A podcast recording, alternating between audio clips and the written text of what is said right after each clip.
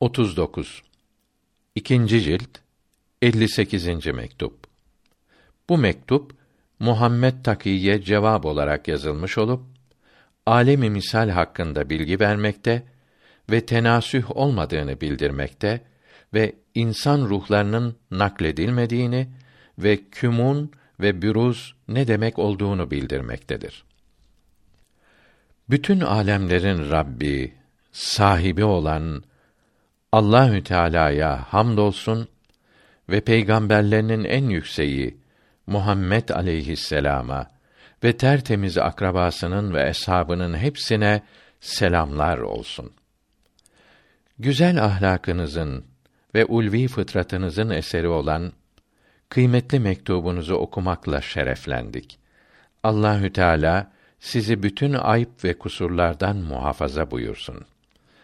Soruyorsunuz ki Şeyh Muhyiddin Arabi kuddise sirru Fütuhat-ı Mekkiye kitabında bir hadisi şerif bildiriyor.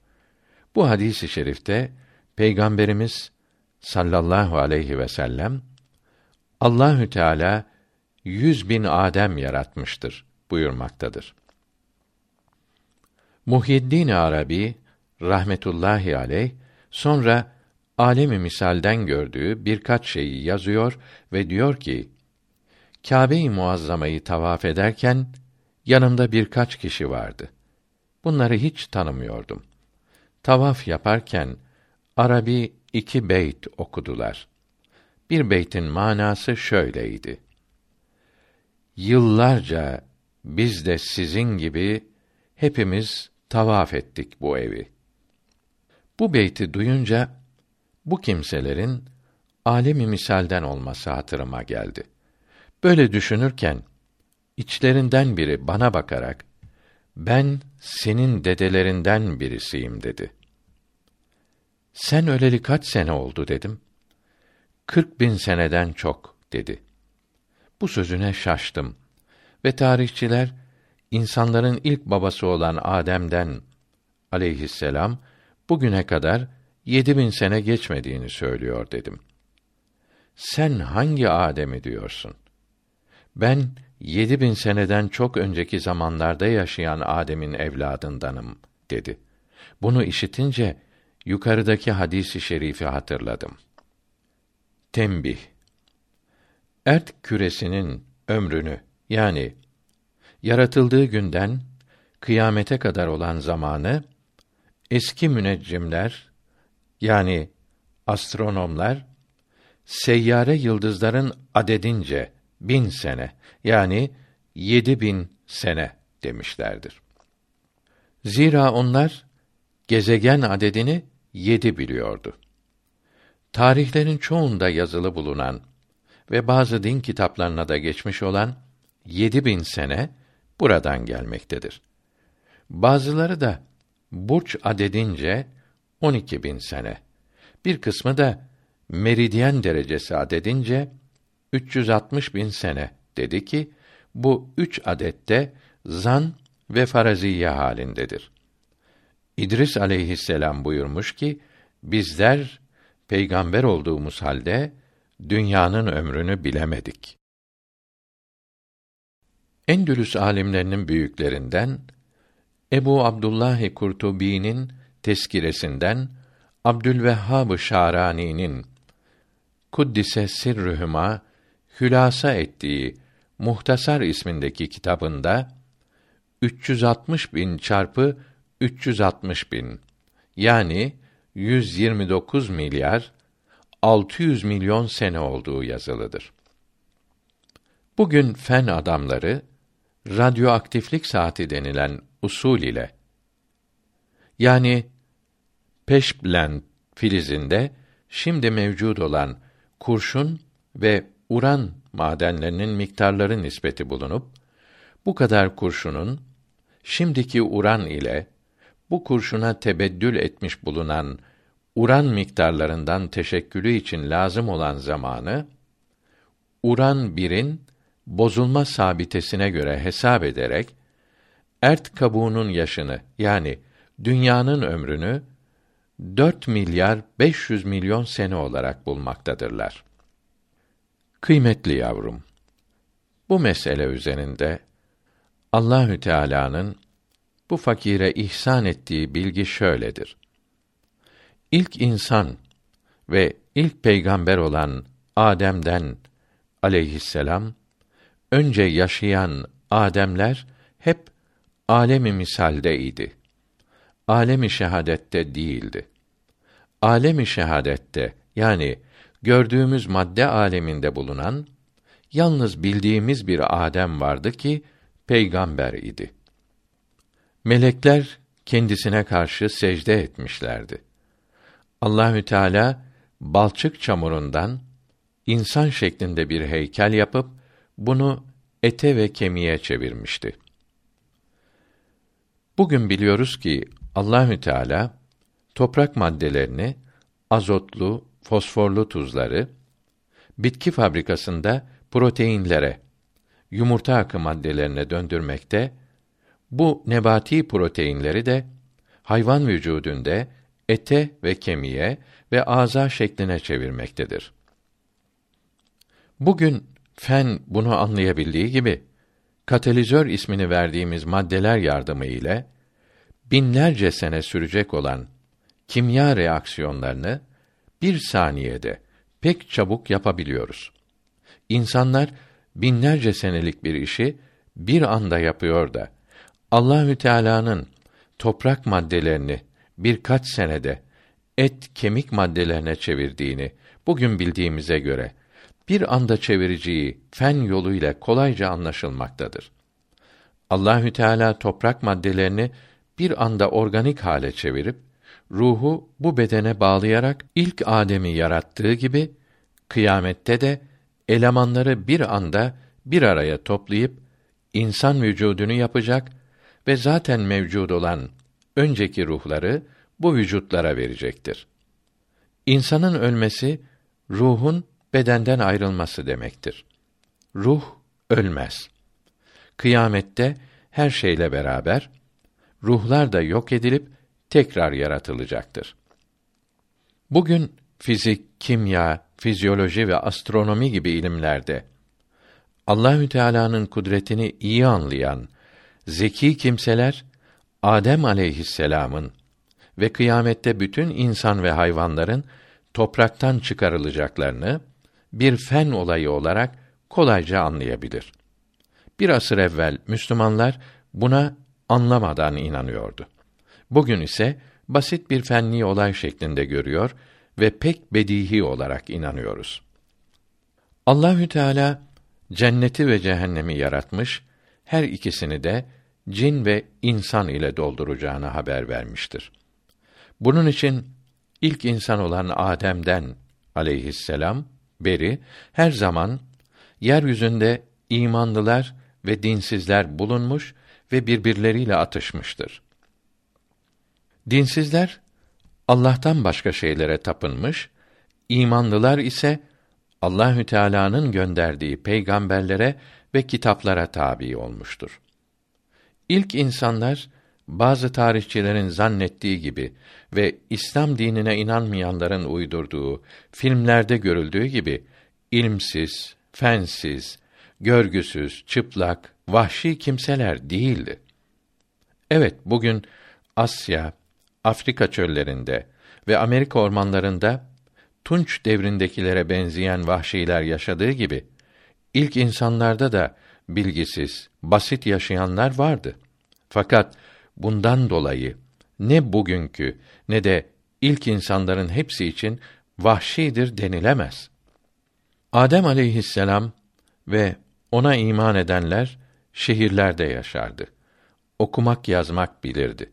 Demircilik, iplik yapmak, kumaş dokumak, çiftçilik, ekmek yapmak gibi sanatları vardı. Adem aleyhisselam'ın boyu ve ömrü kesin olarak bildirilmedi. Bir rivayette bin sene yaşayıp 500 yaşındayken peygamber oldu. Allahü Teala kendisine on kitap gönderdi. Cebrail aleyhisselam on iki kere gelmişti. Bu kitaplarda iman edilecek şeyler, çeşitli dillerde lügatler, her gün bir vakit namaz kılmak, Bunun sabah namazı olduğu İbn Abidin'de yazılıdır. Gusül abdesti almak, oruç tutmak, leş, kan, domuz yememek, birçok sanatlar, tıp, ilaçlar, hesap, hendese yani geometri gibi şeyler bildirilmişti. Altın üzerine para dahi basmış, maden ocakları işletilip aletler yapılmıştı. Nuh aleyhisselam'ın gemisinin ateş yanarak, kazanı kaynayarak hareket ettiğini Kur'an-ı Kerim açıkça bildiriyor. Bazı tarihçiler hiçbir vesika ve incelemeye dayanmadan yalnız dinleri inkar etmek, peygamberleri küçültmek maksadı ile ilk insanlar vahşiydi, bir şey bilmezdi diyerek Adem, Şis, Şit ve İdris aleyhisselam gibi peygamberlerin birer masal, birer hurafe olduğunu göstermek, böylece Müslüman evlatlarını dinsiz, imansız yetiştirmek istiyorlar. Hiçbir dine inanmayanlardan bir kısmı da fen adamı görünerek bozuk düşüncelerini fen perdesi altında etrafa saçıyor. Mesela bütün canlıların yapı taşı olan hücre milyonlarca sene evvel denizlerde tesadüfen kendi kendine meydana gelip zamanla küçük deniz nebatları ve hayvanları ve sonra karadakiler meydana gelmiş, en son insan haline dönmüştür gibi şeyler söylüyorlar. Böylece Adem aleyhisselam'ın topraktan yaratılmadığını, Kur'an-ı Kerim'in ve mukaddes kitapların haşa hikaye olduklarını, ilk canlı maddeyi vücuda getiren büyük bir kudretin varlığına inanmanın fenne uymayacağını anlatıyorlar. Böyle kâfirlere dehri denir. Bunlardan Müslüman görünenlere zındık ve fen yobazı denir. Bu fen yobazları ne kadar zavallıdır. Evet, fizyolojist Halden bundan milyonlarca sene evvel sıcak denizlerde güneşten gelen ultraviyole şualar tesiriyle inorganik gazlardan uzvi bileşikler meydana gelmiş ve ekviproduktif hassası olan ilk molekülün yani aldığı gıda maddelerini kendi gibi canlı şekle çeviren hücre molekülünün de bu arada bir tesadüf eseri teşekkül etmiş olmak ihtimalini söylemiştir. Fakat bu bir hipotez, faraziye olup bir tecrübe ve hatta bir teori, nazariye bile değildir. Ekviproduktif özelliği olan bir molekülün nasıl meydana geldiğini gösteren bir bilgi, hatta bir nazariye bugün mevcut değildir. Fen bilgileri müşahede ve tetkik ilimleridir. Fen olayları önce his uzuvları ile veya bunları takviye eden aletlerle gözlenir ve olayın sebepleri tahmin olunur. Sonra bu olay tecrübe ve tekrar edilerek bu sebeplerin tesirleri, rolleri tespit edilir. Bir hadisenin sebebi ve oluş tarzı biliniyorsa buna inanırız. Fakat tecrübe edildiği halde sebepleri anlaşılamayan hadiseler de vardır. Bunlara sebep olarak birçok fikirler ileri sürülür. Bu fikirler mutlak değildir. Bir hadiseyi muhtelif adamların başka başka tefsir ettikleri de olur. Aynı sebeplerle izah edilen çeşitli hadiselerin hepsini birden izah edebilecek umumi bir fikre faraziye, hipotez diyoruz. Bir veya birkaç hipotez ile birçok hadiseleri izah etmek ve bunlardan yeni hadiselere varmak ve bu hadiseleri tecrübeyle tahkik ederek hipotezlerin doğru görülenlerine nazariye, teori denir. Bir teori az hipoteze dayanır ve ne kadar çok hadise izah ederse o derece mükemmeldir. Haldene'nin sözü nihayet bir hipotezdir. Teori olmaktan da çok uzaktır. İnsanlar bugünkü derecede kalmayıp ilk canlıların ne surette yaratıldığı hakkında doğru bilgi edinilirse İslamiyete zararlı değil, faydalı olur. Çünkü canlı ve cansız her şey yok idi. Hepsi sonradan yaratıldı. Bir ayet-i kerimenin meali şerifi her şeyi nasıl yarattığımı arayın. İşlerimdeki intizamı, incelikleri görün. Böylece varlığıma, kudretimin, bilgimin sonsuzluğuna inanındır. Evet, din düşmanları ilk canlı kendi kendine meydana gelmiş dedikleri gibi güneş sisteminin, yıldızların, çeşitli fizik, kimya ve biyoloji hadiselerinin de hep kendiliklerinden olduğunu söylüyor. Ehli sünnet alimleri binlerle kitaplarında bunlara gerekli cevapları verip hepsini susturmuştur. Aldandıklarını vesikalarla ispat etmişlerdir. Dinimiz Adem aleyhisselam'ın balçıktan yaratıldığını bildiriyor. Diğer hayvanların ve nebatların ne suretle yaratıldığını bildirmiyor ki Haldene faraziyesinin dine zararı dokunsun. İster o söylesin, isterse Darwin veya İbn Sina söylesin. Her şeyi hareket ettiren, yapan, yaratan Allahü Teala'dır. Bütün enerji şekilleri hep onun kudretinin tezahürüdür. İmanı gideren herhangi bir hadisenin kendi kendine olduğuna inanmak ve hayvanların tek hücrelilerden yüksek yapılılara doğru birbirlerine ve nihayet insana döndüğünü söylemektir ki fen bunu göstermiyor ve fen adamları böyle söylemiyor. İmamı Gazali'nin rahmetullahi aleyh Tehafütül Felasife kitabından bir parçası Arabiden Türkçeye tercüme edilerek Marifetname'nin 45. sayfasına yazılmıştır. Marifetname'de diyor ki, fen adamlarının sözleri üç kısımdır. Birinci kısımdaki sözleri fennin, tecrübenin meydana çıkardığı hakikatleri bildiriyor. Bu sözleri İslamiyete uyuyor ise de yanlış kelimeler kullanıyorlar. Mesela bir şey kendiliğinden hareket edemez. Her cismi harekete getiren bir kuvvet vardır. Bu kuvvetler tabiat kuvvetleridir. Her şeyi tabiat kuvvetleri yapıyor diyorlar. İslamiyette hiçbir şey kendiliğinden hareket edemez. Her cismi harekete getiren bir kuvvet vardır. Bu kuvvetler Allahü Teala'nın kudretidir. Her şeyi Allahü Teala yapıyor diyor. Görülüyor ki İslamiyet ve fen aynı şeyi söylemekte olup arada yalnız isim farkı vardır. Böyle sözlerine itiraz etmeyiz. Yalnız isim değiştirip kabul ederiz. İkinci kısımdaki sözleri İslamiyetin haber vermeyip arayıp bulunuz dediği şeylerdir. Bu sözlerine inanıp inanmamak imanın gitmesine sebep olmaz. Mesela ay tutulması ert küremizin güneş ile ay arasına girmesinden oluyor diyor ve zamanını önceden hesap ediyorlar. Çünkü ay güneş karşısında olduğu vakit parlak görünür. Ay ert küresinin gölgesine girince güneşten ziya alamayıp kararır ve görünmez diyorlar.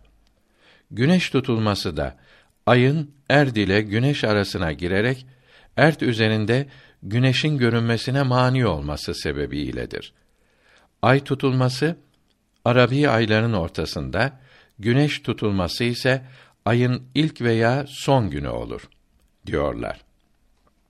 Güneş, ert ve ay karpuz gibi küre şeklinde olup hepsi birinci semada hareket etmektedir. Eski fizikçiler yedi seyyare yıldızdan her birinin birer semada bulunduğunu söylerdi. Halbuki yıldızların hepsinin yer kürenin de içinde bulunduğu birinci semada bulundukları Tebareke suresinde bildirilmektedir. Fen adamlarının ikinci kısımdan olan böyle sözlerine de itiraz etmeyiz. Müslümanların böyle sözlere inanmaması lazımdır diyerek itiraz eden bir kimse dine zarar vermeye ve İslamiyeti yıkmaya uğraşmış olur. Çünkü hesap ve fizik, kimya kanunları ve tecrübeler bu sözlerin doğruluğunu gösterirken bunlar İslamiyete uygun değildir denirse fen adamları bu sözlerinde şüphe etmeyip bunlara uymayan İslamiyetin doğru olduğunda şüphe eder.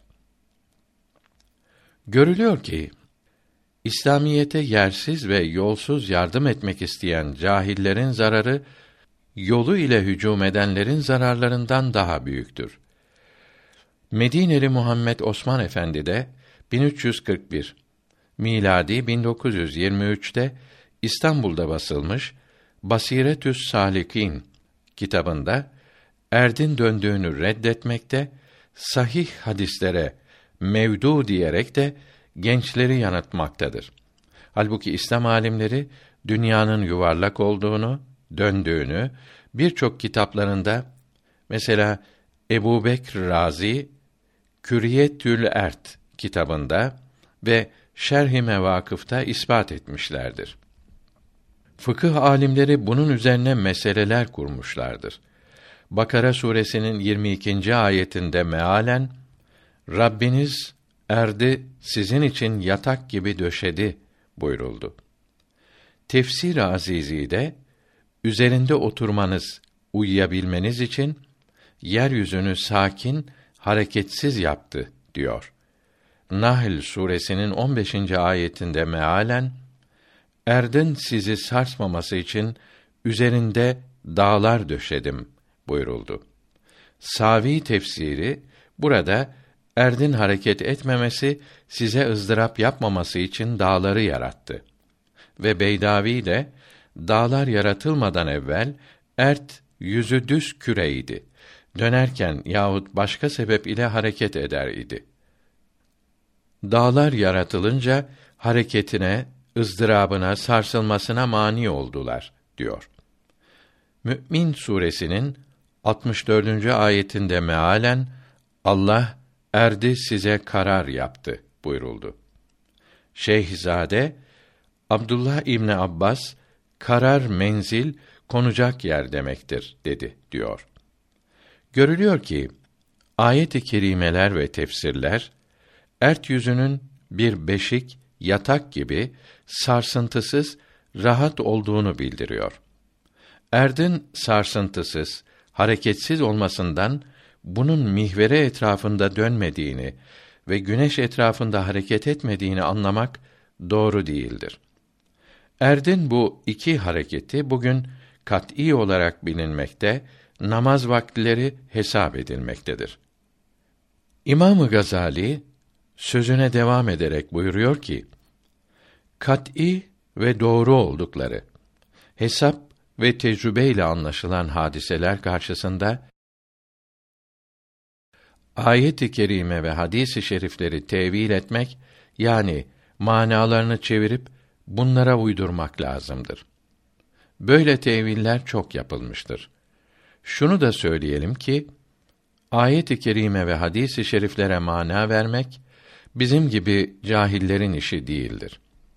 Din alimi olmak yani dinde söz sahibi olmak için içtihat derecesine yükselmek lazımdır. Şimdi dünyada böyle bir alim yoktur.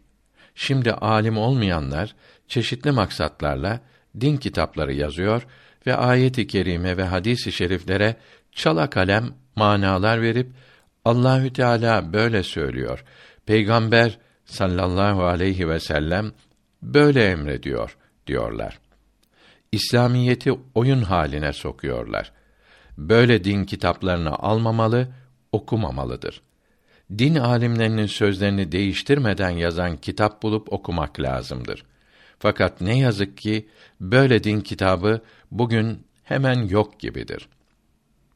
Din büyüklerinin ismini koyarak onlardan tercüme diyerek satılan kitapların çoğunda da ilaveler, değiştirmeler veya çıkarmalar yapılarak kitapların zararlı bir şekle sokulduğu acı acı görülüyor. Asırlardan beri cahillerin bu şekilde kitaplar yazmış olduğunu, hele ayet-i kerime ve hadis-i şeriflere kendi zamanlarındaki fen bilgilerinden yanlış olanlarına uydurarak yanlış ve gününç manalar vermiş oldukları mevcut ve hatta meşhur bazı kitaplarda esefle görülmektedir. İslam dinine inanmayanları en çok sevindiren şey fen ile ispat edilen meydanda olan hakikatleri Müslümanların reddetmesi, bunlar kâfirliktir demesidir. Çünkü bu suretle gençleri aldatmaları çok kolay olur. Fen adamları maddenin, hücrenin, canlının ve cansızın yok iken sonradan var olduğunu söyledikten sonra ister denizde tesadüfen olsun, ister başka türlü meydana gelsin, İslamiyete zarar vermez. Çünkü her şeyi yapan Allahü Teala'dır. Üçüncü kısımdan olan sözleri İslamiyette açıkça bildirilmiş olanlara uymayan sözlerdir. Bunların hepsi faraziye yani zan ile veya fen perdesi altında koyu bir taassup ve fen yobazlığı ile söyledikleridir. Her şeyin yoktan yaratılmış olduğu Adem aleyhisselam'ın çamurdan yapılan bedeninin et ve kemiğe dönüp canlanması, Allahü Teala'nın var olduğu ve sıfatları ve kıyamette olacak şeyler tekrar dirilmek imanın esaslarındandır. Bunlara uymayan, bunlara olan imanı bozacak sözlere inanılmaz. Fen adamı bunlara uymayan söz söylemez. Çünkü bunlar fenne uymayan şeyler değildir. Herkesi bunlara inandırmak ve aksini söyleyenleri reddetmek lazımdır. Adem aleyhisselam'ın evladı çoğalarak Arabistan, Mısır, Anadolu ve Hindistan'a yayılmıştı. Nuh aleyhisselam zamanında tufanda hepsi boğularak yalnız gemidekiler kurtuldu. İnsanlar bunlardan türedi. Zamanla çoğalarak Asya, Afrika, Avrupa, Amerika ve Okyanusya'ya yani bütün yeryüzüne yayıldı. Bu yayılma hem karadan hem büyük gemilerle denizden olmuştu. O zamanlarda Asya'dan Amerika'ya ve okyanus adalarına belki karayolları vardı. Fen ilerledikçe Müslümanların görmeden, akıl ermeden inandıkları birçok şeyler birer ikişer fen yolu ile anlaşılmaktadır. Mesela bugün Avrupa ve Amerika'da mekteplerde şöyle okutuluyor. Eski jeolojik devirlerde güney kıtaları arasında karayollarının bulunduğu kabul edilmiştir.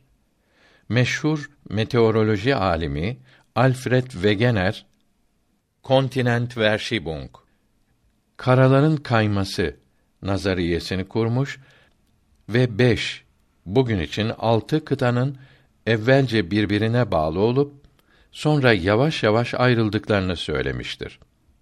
Başka bir profesör kıtalar arasında köprü gibi kara parçaları olduğunu zoocoğrafik tecrübelere dayanarak iddia etmiştir. Wegener'e göre Paleozoikum ve Mozozoikum devirlerinde kıtalar birbirlerine yapışık idi. Paleozoikum sonuna kadar hayvanlar Cenubi Amerika ile Afrika, Asya, doğruca Hindistan'dan ve Avustralya arasında kara yolculuğu yapmışlar. Eosen'den itibaren Afrika'da yaşayan hayvanlar karadan Cenubi Amerika'ya geçmişlerdir. Teorileri öğretilmektedir. Görülüyor ki Adem aleyhisselam'ın topraktan yaratıldığı ve insanların yeryüzüne Suriye, Irak ve Orta Asya'dan yayıldıkları fen bilgileri ile de anlaşılmaktadır. Hadiseleri değil de propagandaları yazan ve hakikatlere değil de siyasi menfaatlere koşan bazı tarihçiler İslamiyete ve İslam büyüklerine körü körüne hakaret etmekte hala inat ederken fen adamları, fen bilgileri İslam'ın büyüklüğünü, doğruluğunu gün geçtikçe daha yakından görmekte ve anlamaktadır. Allahü Teala Adem aleyhisselam'da her şeyin bir numunesini, misalini yaratmıştır. Onda birçok sıfatlar, latifeler, kuvvetler vardır. Allahü Teala onu yaratmadan çok önce onun bir latifesini, bir sıfatını uzun zaman için alemi misalde onun şeklinde yaratmış, onun ismini vermiş, onun bütün işlerini ve kıyamete kadar olacak evlatlarını isimleriyle birlikte alemi misalde meydana çıkarmıştır. Hepsi zamanlarında yaşamıştır. Hatta cennetlik veya cehennemlik olmuşlar, kıyametleri kopmuş, hesapları görülmüş, cennete ve cehenneme gitmişlerdir. Allahü Teala'nın dilediği çok uzun zaman sonra Adem aleyhisselam'ın sıfatlarından ve latifelerinden başka birisi yine alemi misalde evvelki gibi yaratılıp bunun da vakti tamam olunca sıfatlarından ve latifelerinden üçüncüsünün devresi başlamıştır. Bunun devresi bitince dördüncü sıfat alemi misalde gösterilmiştir. Böyle devam etmiş ve bütün sıfatları ve latifeleri tamam olunca en son bütün sıfatları ve latifeleri kendisinde toplamış olan Adem aleyhisselam alemi şehadette yani madde aleminde yaratılmıştır. Allahü Teala kendisini kıymetli eylemiştir. Önceden gelen yüz binlerce Ademler hep bu Adem aleyhisselam'ın parçaları ve başlangıçlarıdır. Güneş doğmadan önce ziyasının sıfatlarının yavaş yavaş görünmesi gibidir. Muhyiddin Arabi'nin kuddise sirru 40 bin sene önce ölen dedesi alemi şehadetteki dedesinin latife ve sıfatlarından birinin alemi misaldeki varlığı idi. Kâbe-i Muazzama'yı alemi misalde tavaf etmişti. Çünkü her şey gibi Kâbe'nin de alemi misalde sureti benzeri vardır. Bu fakir yani İmam-ı Rabbani kuddise sirruh çok düşünüyor, araştırıyorum. Alemi şehadette bir Adem'den başka göremiyorum. Alemi misaldeki görünüşlerden gayrı bir şey bulamıyorum.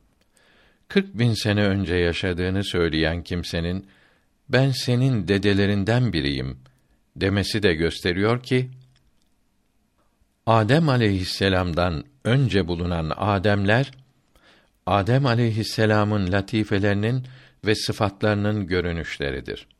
Adem aleyhisselam'dan başka birer varlık değildirler. Çünkü başka Adem'in oğulları bu Adem aleyhisselam'ın oğullarının dedesi olamaz. Kalpleri hasta, bilgileri az olan bazı kimseler bu vaka ve benzerlerini işitince tenasüh sanıyor. Böylece alemin kadim olduğunu, yoktan var edilmediğini söylüyorlar ve tekrar yok olacağını, kıyametin kopacağını inkar ediyorlar. Kendilerini şeyh, mürşit olarak tanıtan bazı dinsizler tenasuha inanıyor. Ruhlar olgunlaşmadan önce bir bedenden ayrılınca başka bir bedene geçer. Kemale geldikten sonra insanlara gelmezler.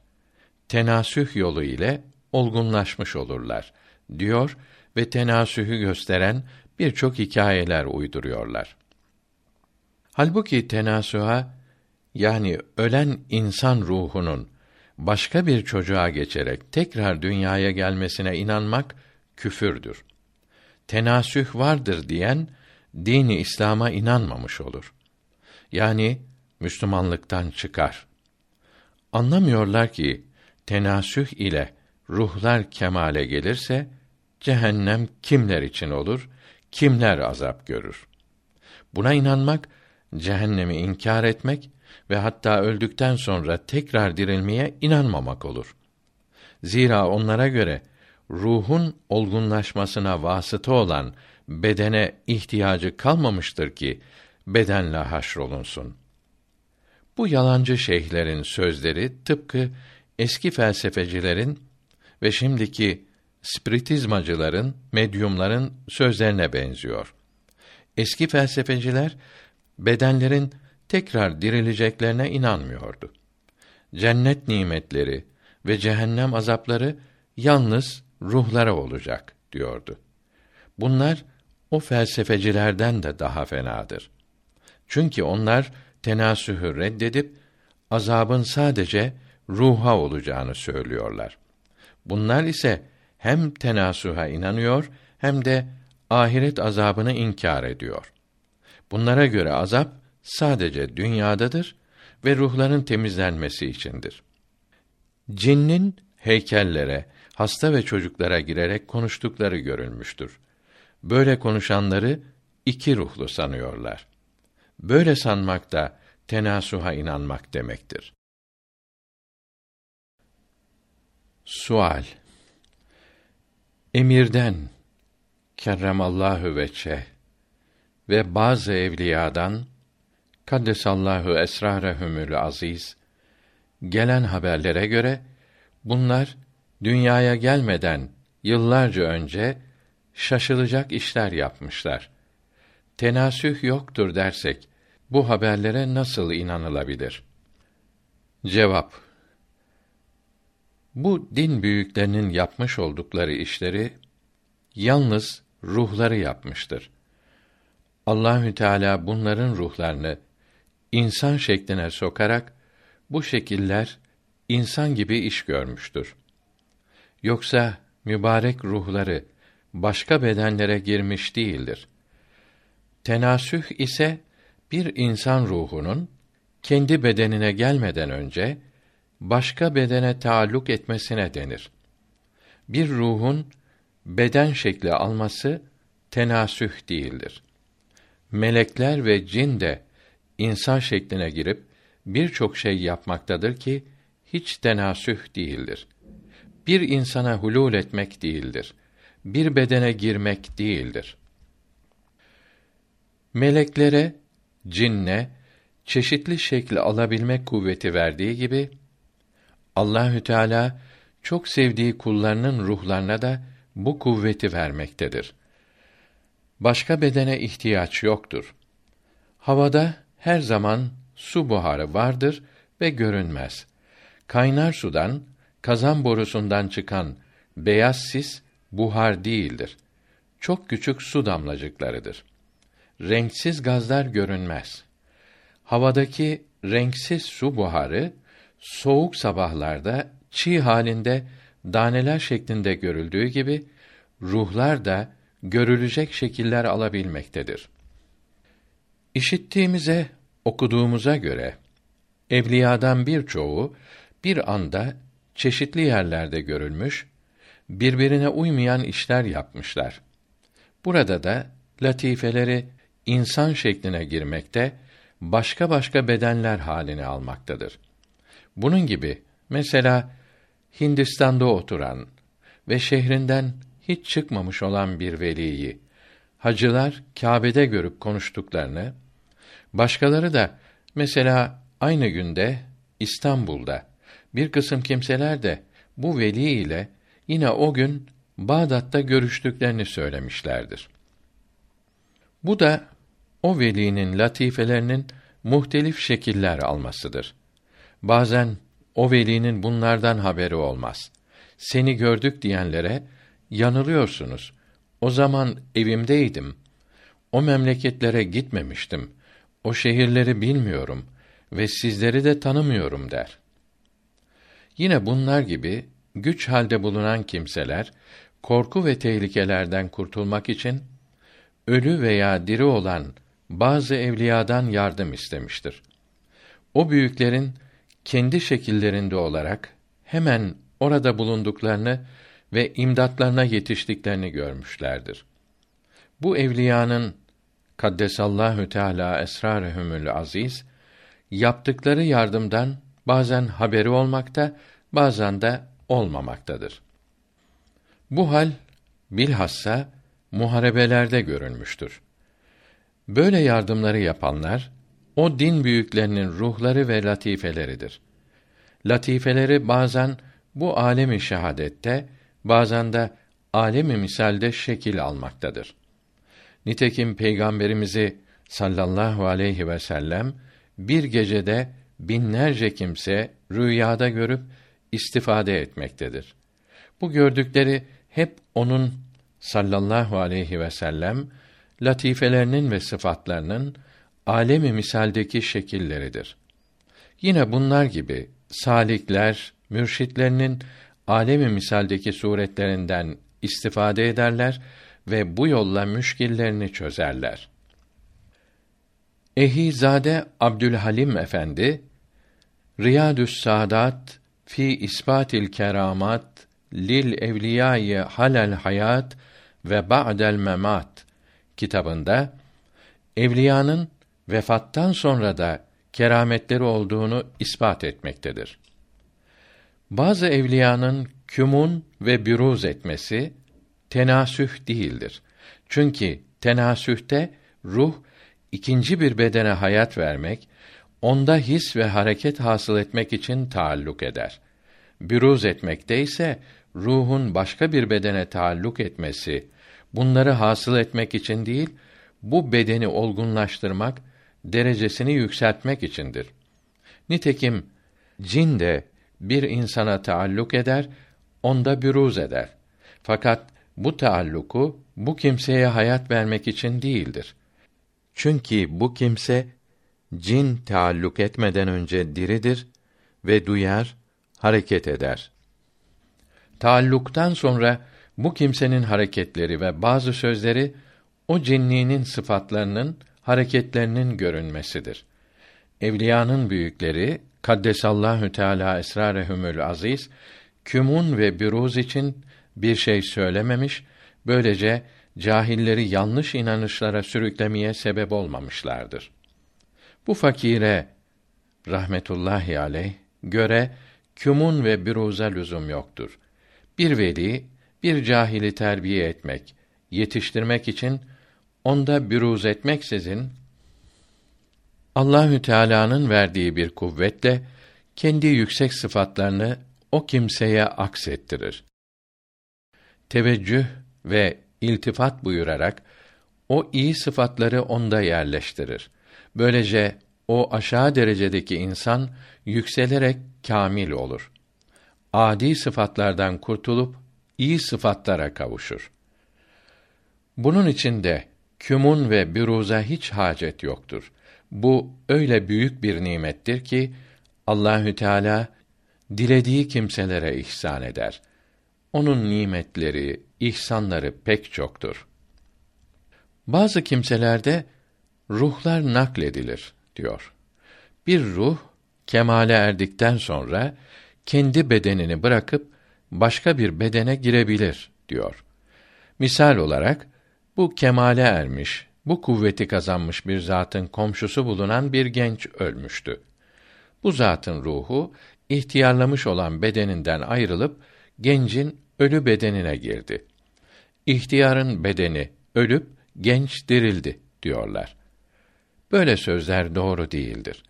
Tenasuha dayanan hikayelerdir. Çünkü bir ruhun ölü bir bedene hayat vermesi için taalluk etmesi tenasüh demektir. Ruh naklinin tenasühten farkı tenasüha inananlar ruhun noksan olduğunu, tenasüh yolu ile kemal bulduğunu sanıyor. Bunlar ise ruhu kamil bilip kemale erdikten sonra başka bedene nakledebiliyor diyor. Bu fakire göre ruhun nakline inanmak tenasuha inanmaktan daha kötüdür. Çünkü tenasüh ruhu olgunlaştırmak içindir diyorlar. Bu sözleri yanlış olmakla beraber ruh kemale erdikten sonra başka bedene niçin geçsin? Kemal bulan kimse dünyayı seyir ve temaşa için genç bedenlere neden nakletsin?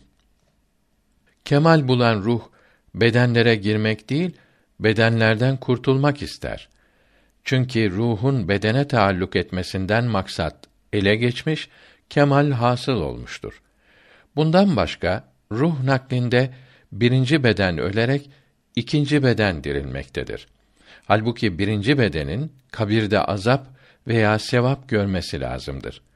İkinci bedenin tekrar dirilmesi dünyada kıyamet kopup haşr olması demektir.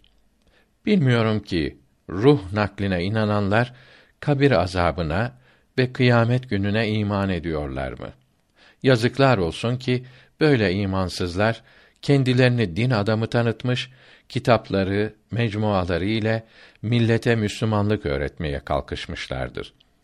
Gençleri kendileri gibi dinsiz, imansız yapmaya çalışıyorlar. Ya Rabbi, bizleri böyle yazılara inanmaktan, aldanmaktan koru. Sevgili dinimizden, kıymetli imanımızdan ayırma. Bu küfür ve şaşkınlıktan insana ancak sen korursun. Ek Sırası gelmişken alemi misal içinde birkaç şey bildireyim. Alemi misal bütün alemlerin en genişidir. Alemlerin hepsinde bulunan her şeyin alemi misalde bir sureti, bir görünüşü vardır. Akla, hayale gelen şeylerin, manaların, düşüncelerin de bu alemde bir sureti vardır. Alimlerimiz Allahü Teala'nın misli, benzeri yoktur. Fakat misali vardır demişlerdir. Bu fakir mektuplarımda yazmışımdır ki tam tenzih mertebesinde misli olmadığı gibi misali de yoktur. Nahl suresinde Allahü Teala için misaller getirmeyin mealindeki ayeti kerime bu mertebeye işaret etmektedir. İnsana alemi sagir denir. Alemi kebirdeki her şeyin insanda bir numunesi vardır. Alemi misalin de alemi sagirdeki numunesi benzeri insanın hayalidir. Çünkü her şeyin hayalimizde bir sureti vardır. Tasavvuf yolunda ilerleyen saliklerin hallerinin, derecelerinin de hayalde birer sureti vardır. Saliklere hallerini haber veren hayaldir. Hayal olmasaydı veya vazifesini yapmasaydı tasavvufçular hallerini bilemezdi. Bunun içindir ki zillerin, görünüşlerin üstündeki mertebelere ilerleyenler kendi hallerine cahil ve şaşkın olur. Çünkü insan hayali zillerin suretini gösterebilir. Hayal zillin dışına çıkamaz. Zat-ı ilahinin alemi misalde suretinin olmadığını bildirmiştik. Alemi misalin örneği olan hayalde sureti ilahi olabilir mi? Bunun için zat-ı ilahiden insanın nasibi ancak cehildir, bilmemektir. Bilinmeyen şey için bir şey söylenemez. Bundan dolayı Allahü Teala'yı tanıyanların dilleri söyleyemez buyurmuşlardır. Bilinen şey anlatılır. Bundan dolayı ziller aleminde çok şeyler söylenir. Zil aleminden çıkanların dili söylemez olur. Allahü Teala'nın fiillerinin, sıfatlarının, isimlerinin zillerine ve asıllarına yükselenlerin halleri işte böyledir. Görülüyor ki hayalde bulunabilen her şey zilden hasıl olmaktadır. Fakat matlubun yani zat-ı ilahinin nişanları, alametleri olduklarından ilmül yakin denilen bilgiye sebep olurlar. Aynül yakin ve hakkul yakin denilen bilgiler zillerin üstünde, hayalin dışında hasıl olan bilgilerdir. Hayal bilgilerinden kurtulmak için tasavvufun seyre enfüsi dediği yolu ve dereceleri de seyre afaki denilen yol gibi aşmak, afak ve enfüsün dışında ilerlemek lazımdır. Evliyanın çoğu ancak öldükten sonra buraya varmaktadır. Bu dünya hayatında hayalden kurtulmaları imkansızdır. Evliyanın büyüklerinden pek az seçilmişleri bu dünya hayatındayken bu devlete erdirmekle şereflendirirler. Dünyada oldukları halde bilgilerine hayal karışmaz. Hayal araya girmeden matluba kavuşurlar. başkalarına şimşek gibi çakıp geçen zat-ı ilahinin tecellileri bu büyüklere daimi olur. Vaslı uryaniye kavuşurlar. Nimete kavuşanlara bol bol afiyet olsun. Zavallı, fakir aşıklar birkaç lokmayla doysun. Sual Bazı kimseler uykuda, rüyada, alemi misal ve hayalin suretlerini görerek kendilerini büyük bir hükümdar veya yüksek mevki sahibi görür. Veyahut büyük din alimi olmuş, herkes ilim öğrenmek için etrafına toplanmış görür. Halbuki alemi şehadette yani uyanık iken bunların hiçbiri hasıl olmamaktadır. Böyle rüyalar doğru mudur yoksa aslı esası yok mudur? Cevap Böyle rüyalar boş ve esassız değildir. Bu rüyayı gören kimsede mevki sahibi olmak, alim olmak hali ve kabiliyeti var demektir. Fakat kuvveti az olup alemi şehadette hasıl olacak kadar değildir. Eğer bu hal zamanla kuvvetlenirse Allahü Teala'nın lütfu ile alemi şehadette de hasıl olur. Eğer alemi şehadette hasıl olacak kadar kuvvetlenmezse alemi misalde görünmekle kalır. Kuvveti miktarınca orada görünür. Tasavvuf yolunun saliklerinin rüyaları da böyledir. Kendilerini yüksek makamlarda, velilerin mertebelerinde görürler. Bu hal alemi şehadette nasip olursa pek büyük nimettir. Yok eğer alemi misalde görünmekle kalırsa hiç kıymeti yoktur. Çöpçüler, hammallar rüyada kendilerini hakim, paşa görür. Halbuki uyanık iken ellerine bir şey geçmez. Rüyaları üzülmekten, pişmanlıktan başka bir şeye yaramaz. O halde rüyalara güvenmemeli, uyanık iken ele geçene sevinmelidir. Ben güneşi severim. Ne dersem ondan derim. Geceyle işim yoktur. Ben rüyayı neylerim? Bunun içindir ki büyüklerimiz rüyalara ehemmiyet vermemiş, talebenin rüyasını tabir etmeye lüzum görmemişlerdir. Uyanık iken ele geçene kıymet vermişlerdi. Bundan dolayı devamlı görünenlere ehemmiyet vermişler, hiç kaybolmayan huzuru kazanç bilmişlerdi. Allahü Teala'dan başka her şeyi unutmak, hiçbir şeyi hatırlamamak bunlar için daimi idi.